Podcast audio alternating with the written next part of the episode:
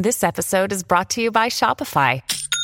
Forget the frustration of picking commerce platforms when you switch your business to Shopify, the global commerce platform that supercharges your selling wherever you sell. With Shopify, you'll harness the same intuitive features, trusted apps, and powerful analytics used by the world's leading brands. Sign up today for your $1 per month trial period at shopify.com slash tech, all lowercase. That's shopify.com slash tech.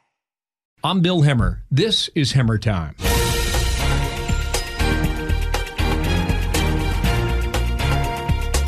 I think, um, given the COVID, we all need to take a breather every once in a while. So I'm doing that this week. I'll be at the beach, but don't worry. I want to leave you something that I, I find very interesting. Back in early March of this year, I was speaking with tech journalist and author Steven Levy, who had just released a new book.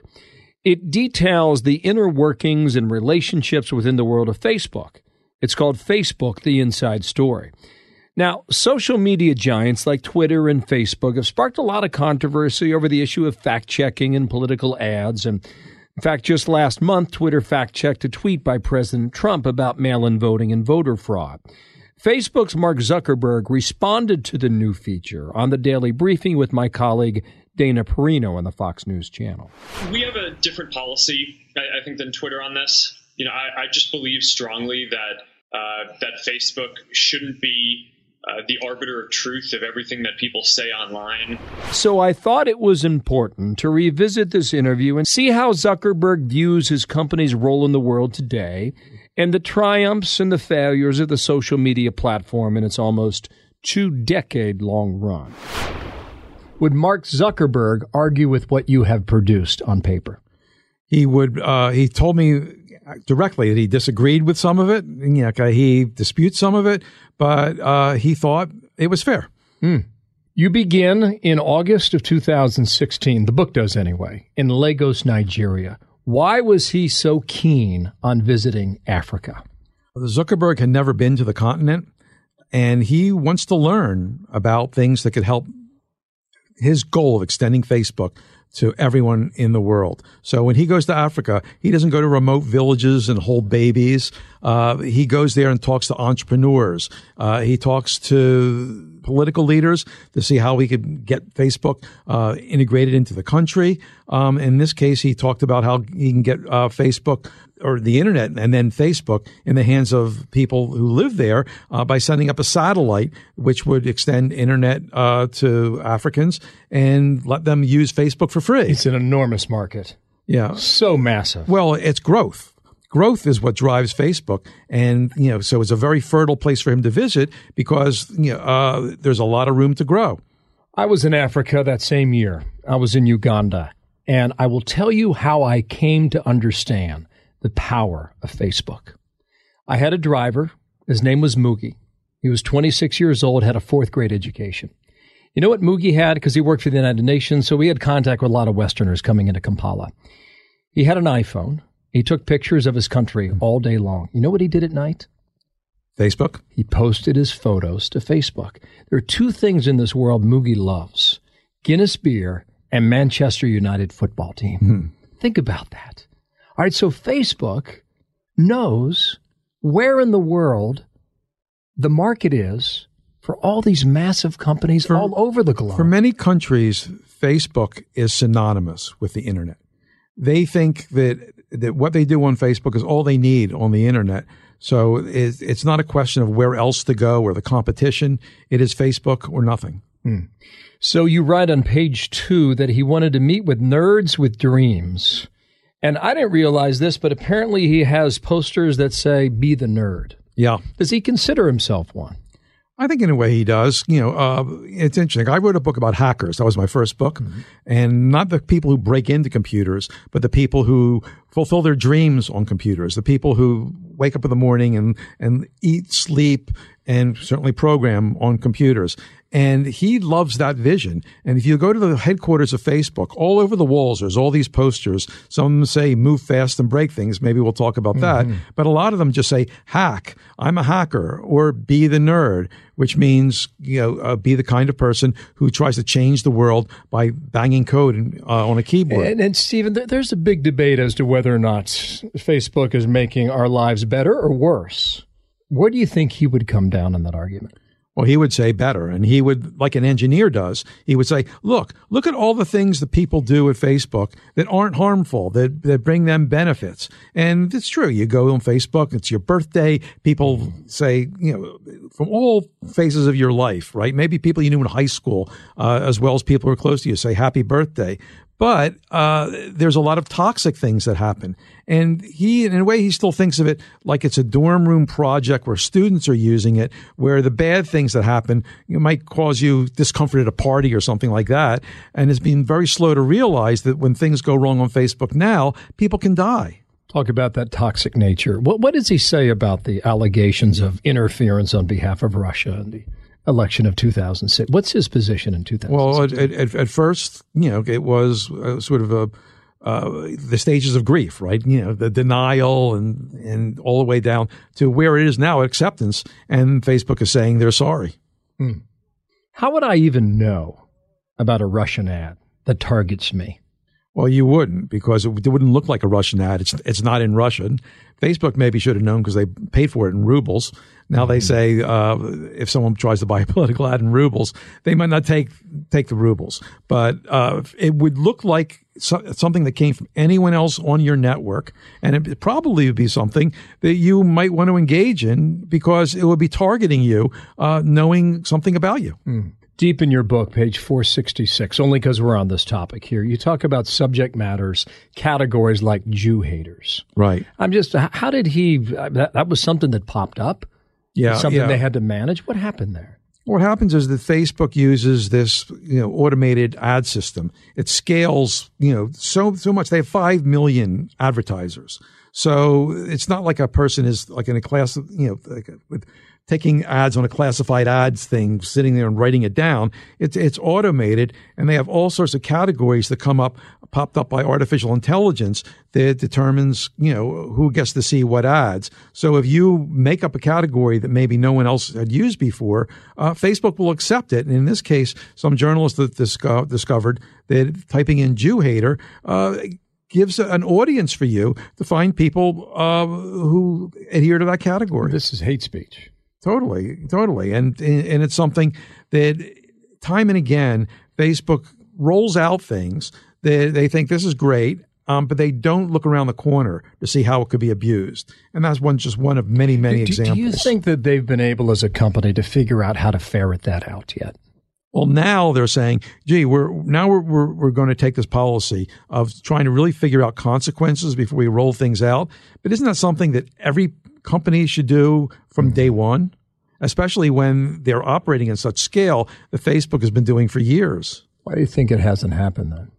Because Facebook, you know, as I, I talk about in the book, uh, became obsessed with growth, and growth was the number one priority, and uh, it became their mission as much as their stated mission of connecting the world. They figured connecting the world is our mission. So in order to do that, we've got to grow. So anything we do to grow is then worthwhile. It's the ultimate ends justifies the means. So if well, with growth comes revenue, right? Yeah. And how how much does he care about money? He cares about money to the extent, and again, it's very circular. So we need money so we can grow.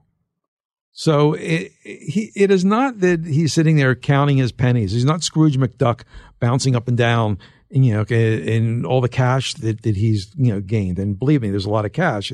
The guy is worth, you know, forty billion dollars or something today. Yeah, today, and you know, uh, so uh, but he, that doesn't matter as much to him as having Facebook everywhere, as fulfilling those goals and growing. So if you look at the priorities in the company, it really is you know, uh, where that the, this growth team that he built up uh, got whatever mm-hmm. it wanted to fulfill the growth, and no one really got to tell the growth team maybe that's something that's on the edge of what's uh, a decent thing to do. What's interesting about that is Jeff Bezos will say a similar thing in Amazon. He'll say scale gives you power. And although it increases your size, it also enables you to be more nimble than you were before in the following respect. If you need to change your course, you've got the capital to do it. Is that how Zuckerberg sees it? I think in, somewhat similar, but the, the, the scale just gets the hunger for more. And as they build up more and more and more, uh, you know, obviously, uh, you can't grow as fast because you have so many people already on there. Mm-hmm. In the mm-hmm. United States, they're somewhat leveled out because you know it's harder and harder to find people who aren't on Facebook or That's one of the interesting about. Remember Chris Hughes? You know, he was one of sure. The, he was one of the original founders. He was Mark Zuckerberg's roommate at Harvard, mm-hmm. and he had the big piece. I think it was in the New York Times several months ago. Talked about the downside of Facebook. That's right. And, and he he delivered an anecdotal story where they were driving home from work one night, and he said, "You see what we're doing here?" and you see the growth that we've achieved. And he, he gave a moment about where Zuckerberg realized how many people he employed, which told Zuckerberg how responsible he is for more and more people. And that apparently struck a nerve with him. You remember that anecdote? Yeah, yeah. What did that tell you? Well, it tells me that what's in his immediate surroundings has more impact to him than the somewhat nebulous thought of billions and billions of people on Facebook. And this was a small team with unbelievable reach. And it's easy to forget what the impact or not understand the impact of what you're doing when it's in a distant country where no one in your company can speak the language. Now, these are smart people. They should be figure out that, uh, that to extend ourselves this far uh, is risky. So, and specifically, let's look at like Myanmar, right? The country used to call Burma. They were very eager to get out there, like every other country, and they had a plan to grow, which was uh, we don't have to take the time to translate things ourselves. We're not going to hire translators to uh, do a version of Facebook that works in Myanmar. We'll put it out there, and some native speakers will translate it themselves, and they'll improve it and you know, it'll, it'll, be usable before anyone at Facebook can speak the language and see what's on there and worry about whether this content is going to cause problems, whether that you know uh, extending uh, a genocide on Facebook uh, could possibly happen. Mm. And when it happened, people alerted them to it, but they were slow to act. And, you know, some things that happened that caused violence in 2012, Facebook was slow to act. And it wasn't really until 2015 that they bothered to translate their rule book of what content is appropriate on Facebook, what content they'll take down. Not till 2015 did they change, you know, they translate that rule book into Burmese. Well, very interesting answer. And on the heels of that answer, I'll just go back to page 466. You write parenthetically, it is exceedingly odd that a company headed by Jewish executives frequently found itself in situations that involved alleged anti-Semitism. Right. You mentioned one of them, and, and the, the Jew hater. How did the company react to that? Uh, to that statement? Yeah. Well, they, they haven't gone line by line on me yet. Uh, but maybe it's easier then to explain how, how they responded to it as, as a company. Yeah, yeah. Well, as as a company, well, they they invoked their heritage. They said, obviously, we don't want to do this, but it was just one of many, many unintended consequences that that that came up. You know, and right now, um, in the last three years, they've been pummeled from all sides, and with good reason. Page seven. I know I'm jumping around, but I, yeah, I told okay. you I would do that. Page seven, you say, quote, this is Zuckerberg now. There's this fundamental thing at an early age, you looked at something and felt like this can be better. I can break down this system and make it better. Yeah, that's the mindset of Mark Zuckerberg. And uh, I felt it was important to look at him. He's inseparable from Facebook itself. He's, he's the founder. He's still the CEO with total control. He has more than half the voting shares. So anything he wants to do at Facebook gets done. So I, I thought it was important to look into his past. I go into his childhood. I talk to his parents to learn what he was like as a kid. There was one really interesting story that his mother told me that he went to school in uh, Westchester County, outside of New York, a bedroom community of New York City. And he was going to the public school, felt they didn't have enough computer courses, wanted to go to a private school. And there was one down the road, a really good school called Horace Mann. His mother really wanted him to go because his older sister was going away to college that year. She didn't want to lose two kids the same year. He had heard that uh, a fancy school called Exeter, Phillips Exeter in New Hampshire, had a good computer uh, center that he wanted to visit, and, and he wanted to go to school there. So the mother said, "Listen, I don't want you to go away. Uh, can you at least talk to the people at Horace Mann? Go to the interview, get a good look at it." And he said, "Well, I will. I'll, I'll go and do the interview, but I'm going to Exeter." And he went to Exeter, and I thought of that time and again when I saw numerous cases. I dug into you know how each decision was made at Facebook, and there was numerous cases where people around him said, Mark, maybe this isn't a great idea to do this. Maybe this isn't a good idea to automatically put people in a program that uh, when they buy something on the web, it'll be reported to the people who look at their news feeds and and see that oh, so and so bought a diamond ring on this jewelry site. Uh, you know, uh, maybe we should ask them first whether they want to be in this program. And Mark would say, no, let's let's roll it out first, and we'll fix it later if there's a problem. Um, and I just thought, in times like that, Exeter. How come? Because he makes his decisions, you know, uh, solely by what he's dug in and feels is is best. He's um, and early on, There's early on, early on in Facebook's history, there was a, a, pro, a, product, the newsfeed, the thing which stares us in the face each time all of us get on uh, Facebook. When that it was announced, people uh, went crazy. It was sprung on people. Um, and the difference between the way Facebook was with newsfeed and previously was previously people put up their information on their profile. You had to look for it. With a newsfeed, it was shoved in your face. So if you if you broke up with someone, uh, it would be broadcast to all your friends, and people felt that was a privacy violation, and they objected to the product being roll, forced on them. They didn't get a choice. And Zuckerberg said, "No, no, no, no. They're going to like it. I'm not going to taking it down. I might write these little tools, privacy tools that some people might use to limit uh, what they share uh, or who sees it, but I'm going to stick to that." and it worked out for him. People loved the product, and that was the lesson he took. That you know, people complain, it could always be fixed. Uh, maybe they'll like it later on, and uh, it, to a certain extent, that worked for a number of years, but now it doesn't work anymore. Well, the, what you're telling us is, he said, let's, let's let's do it, let's and let's see what sort of reaction we get, and if the pushback is strong enough, maybe we adjust the way we're doing this. But if it's not, we'll continue to do it. That's essentially what you're saying. Yeah. Yeah, yeah. And but it, it got to be where you know more and more these decisions you know push the boundaries of privacy. Like one of them in 2010, for instance, uh, Facebook had this platform that allowed outside software developers, people writing programs, to build it on top of Facebook, the way they do now with uh, your mobile phone. You download an app. There were apps that lived on Facebook. And he had to give these developers, people who didn't work for Facebook, information about the people who signed up for those apps and a little information about people who were in their social network, um, other people. So in 2010, he extended this. So if someone signed up for an app that ran on Facebook, that outside developer would not only get their private information, the information they have on Facebook, but the information of everyone in their social network, all their friends.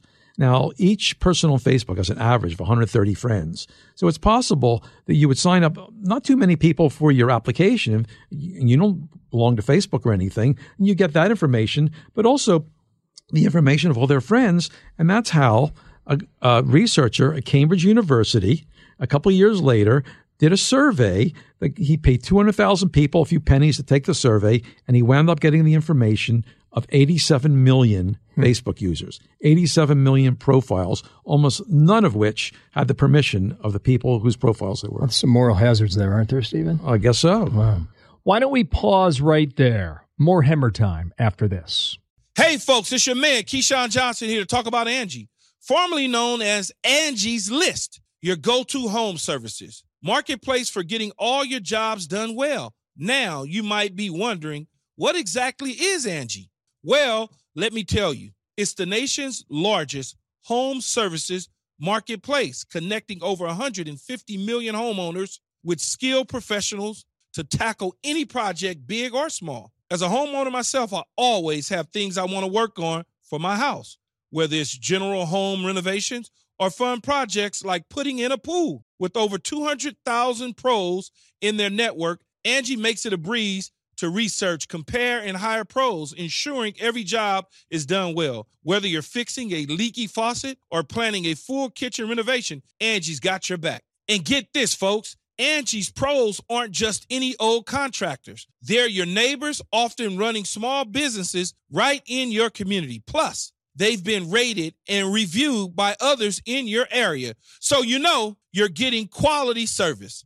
So why stress over home projects when you can turn to Angie? From finding the best price to scheduling a pro at your convenience, Angie's got you covered every step of the way. So get started today at Angie.com. That's Angie.com or download the app today to get started on getting all your jobs done. That's Angie, your trusted ally in home services. You write on page 14 uh, the news stunned you. A billion people had logged onto Facebook in one day. Quote, it stopped me cold. A sizable chunk of the world's population had been active on Mark Zuckerberg's network. And that's where we are today. It's a company that's what, 15 years old? Right. You've interviewed him. Yeah, they just turned 16, actually. 16. What was Yeah. the date on that? Uh, February 4th, I think, 2004. Okay. You interviewed him nine times, I believe. Nine times that- in this book. I interviewed him a whole bunch of times And- earlier, and, and the first time you met him, I think it was 2006, right? Correct. So that's 14 years ago. You reflect on that now. And what you write about at times is when you made the introduction, there were several pauses. oh, yeah. Yeah. What Why- explains that? Well, I, I had heard about Facebook, their, their spectacular success in colleges at the time. I was working for Newsweek magazine then, writing a story about you know uh, the social apps on you know on, the web. Uh, was before the mobile explosion, and thought I'd just meet this guy Zuckerberg, maybe get a quote for the story. So uh, we were both going to be at the same technology conference, and I suggested we have lunch together, and we did that. And I asked him some softball questions about Facebook, like how many people are on it, and how many people in your company. And he didn't say anything. He just stared at me. I thought, this is unusual. That did I offend him? Is he going through some sort of episode? What's going on here? And eventually he answered a, a couple questions, but it was really unnerving to have him not say anything to me. I thought, this is a, this is a very odd guy. Uh, uh, later, he got to be better at interviewing, thank God. But uh, what I learned while doing the book, though, when I really dug into the early days of Facebook, was that the same guy who seemed he couldn't get a sentence out was brilliantly outlining a plan essentially to take over the world with, with Facebook. At the time, remember, it's only college students, but in 2006, he was redesigning Facebook so it would go to everyone. He was designing the news feed and he was writing out his vision where everyone in the world would have Facebook. And I found this out by getting hold of the secret notebook that he kept at the time, um, which uh, he destroyed a few years later. But I managed to get hold of some copied pages uh, that existed, which laid out this vision and actually gave me a window into his psyche. So you're a reporter, right? And Yes, a writer. You consider yourself a journalist? I do. I do. I hope you do too. Yeah, indeed. do you think that on the level of journalism that Facebook has killed it at the local level? Um, what do you mean killed? Uh, uh, it's been con- uh, contributing to that. I, I wouldn't say that you know uh, journalism was in good shape without Facebook. Uh, the loss of uh, classified ads and other things, you know, mounted to a perfect storm of which Facebook is, you know, a particularly dangerous but, but we front. can we can agree that technology itself has yeah, changed the world of media. Totally, yeah, oh, totally. And and Facebook has not helped. And, you know, basically, uh, when you get your news on Facebook, the you know the journalistic institution isn't collecting from it, and the places which spend a lot of money and effort into reporting things and trying to get get it right uh, are usually overwhelmed by stories, uh, sometimes from publications that don't exist, with stories that didn't happen. Yeah, I just think I'm, I'm from Ohio, Cincinnati, and every time I go home, I just I think there's less and less reporting on the local level than there was before, and it's you know, the landscape. Yeah, I'm from Philadelphia, same So thing. you see it too, right? yeah. I'm not necessarily sure that that's a great thing. That's a terrible thing, I think. You know, I, I don't know about you. When I was a kid, we got two newspapers, one in the morning, one in the afternoon, and you know, people devoured them Yeah. page by page. Um, now you you're on the subway, and the people used to hold newspapers just staring to their phones. What did the like button do for them? I, I think you wrote it was the gateway drug for data gathering. That's right. What is that? It's interesting. The, the like button, and everyone sees it. It's a little thumbs up thing that you you click. Uh, it started out as a way to just say, um, "Hey, this uh, post I saw on my newsfeed, uh, you know, I, I like it." You know, and it's a little signal saying, "I saw it, I, I liked it." And you know, Facebook took a while to roll it out because they were worried that if they had this um, easy way to respond to a, a post, people wouldn't comment on it and they wouldn't spend as much time on Facebook. But then they realized if they extended that like button out to the web, so millions and millions of websites now have that little thumbs up on their site, then that would give Facebook a little piece of information. It would almost, you know, uh, keep Facebook surveillance on you wherever you went on the web and give you valuable information about you know your interests and what you know and what you were thinking of buying even. So it, it, Facebook really shifted its ad philosophy to one that's very heavily based on data from then on. And that like button is so powerful. At one point, I talked to a researcher who did a study. This guy wasn't working in Facebook's research team, um, and he found that with 15 likes, Facebook knew as enough about you as someone you were acquainted with. Mm. And then 30 likes, someone who's maybe you were more friendly with, 100 likes, a family member, and with 300 likes, and we all press this button a lot of times, Facebook knows you better than your spouse does. Come on. That's what he. That's what he found. Yeah, the like button though has changed lives. So there's 12 year olds who are freaking out about how many likes they get when they post something on Instagram, yeah. which is owned by Facebook. That's another uh, uh, you know effect of it. That if you're able to see that, people will you know, go out of their way Clearly. to get content, which makes people, you know, to click, click, yeah. click, click, click, click that that like mm-hmm. button, and it really becomes a race for attention, which you know degrades the experience for everybody. Agreed on that, uh, but it's not going to change. In fact, they'll probably just well, actually, out, the, the Instagram now is saying we're going to suppress the like button as people see it, but of course, Instagram and Facebook still get to see the likes. So they can still target based on those likes. Very interesting. That's a good data point. Very. Yeah. I just got a few more here. Um, WhatsApp, Instagram, Snapchat, which is outside the ownership right. of Facebook. Where's this going? Well, uh, in the about ten years ago, uh, Mark Zuckerberg uh, had a near-death experience for Facebook when mobile came along. Uh, Facebook was slow, and he realized that you know uh, Facebook had to stay competitive. So he built up his mobile, and then he started buying companies that he felt would be a threat to him. Uh, Instagram is the great example. Uh, it was a how much? How much did they pay? A billion dollars. Just a billion. Just a billion. It seems cheap now. That's right. You know, I found it ironic because I talk in 2006, that, that fateful year for Facebook. Um, Yahoo tried to tried to buy Facebook, and they offered Mark Zuckerberg a billion dollars.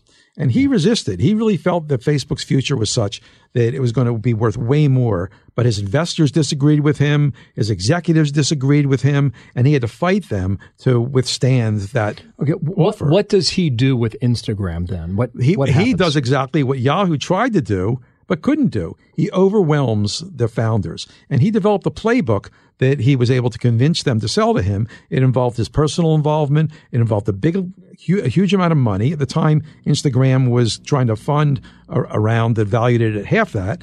And then also he promised them independence. He did the same thing for WhatsApp two years later. Um, in, and offered them $20 billion. They couldn't possibly turn it down. It was the classic yeah. offer they couldn't refuse. And now these things, you know, are, are worth more and they're part of this plan of, of, Facebook to really dominate the whole social world of everyone. Yeah. The last chapter in your book is called The Next Facebook. But before you answer that, I'm very keen on trying to understand where each entity in technology is going.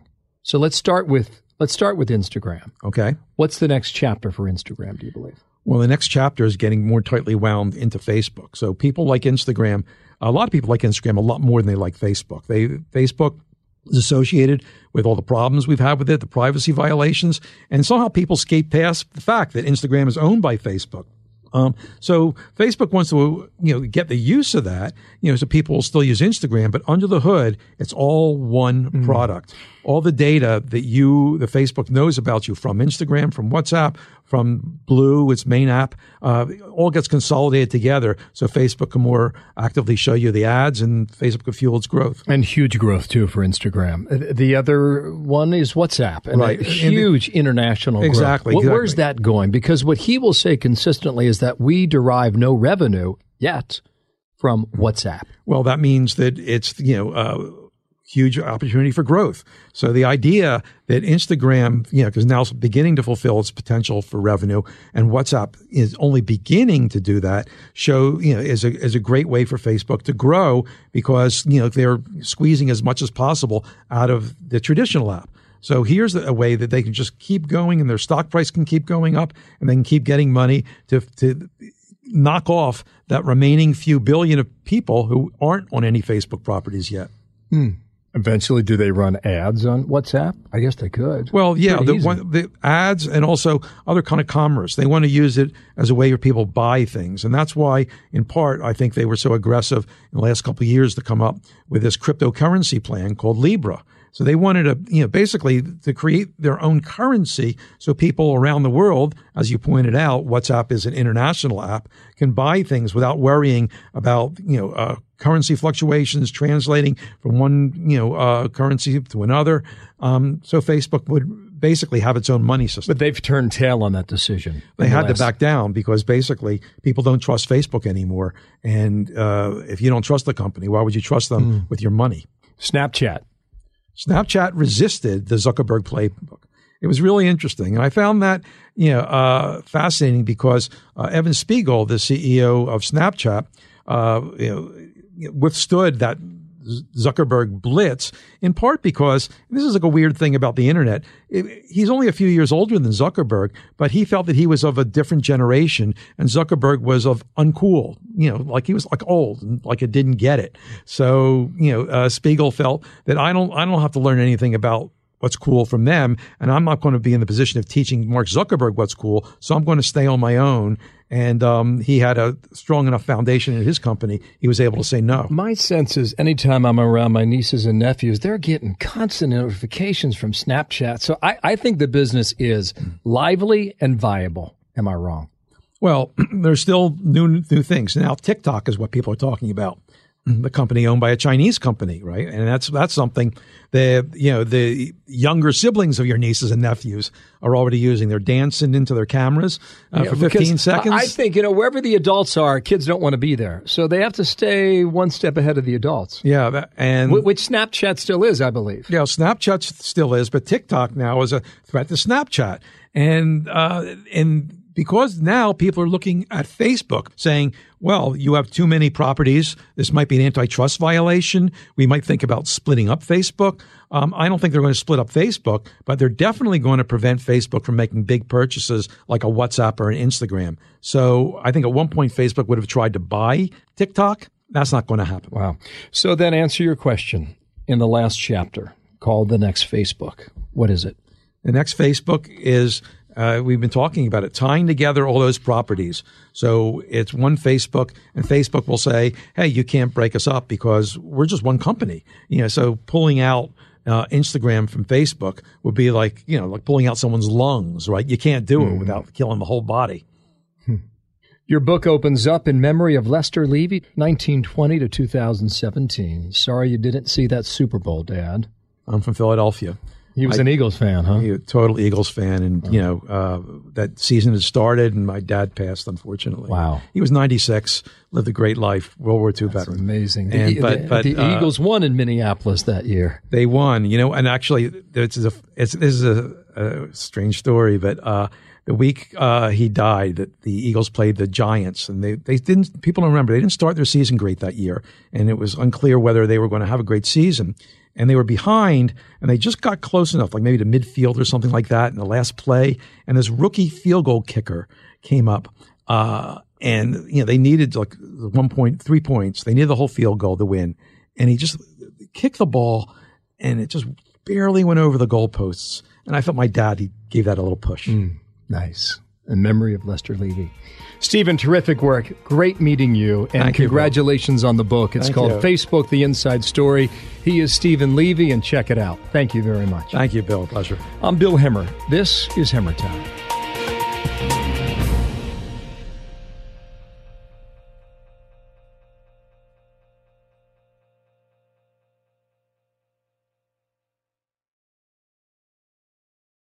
From the Fox News Podcasts Network. Subscribe and listen to the Trey Gowdy Podcast. Former federal prosecutor and four term U.S. Congressman from South Carolina brings you a one of a kind podcast. Subscribe and listen now by going to FoxNewsPodcasts.com.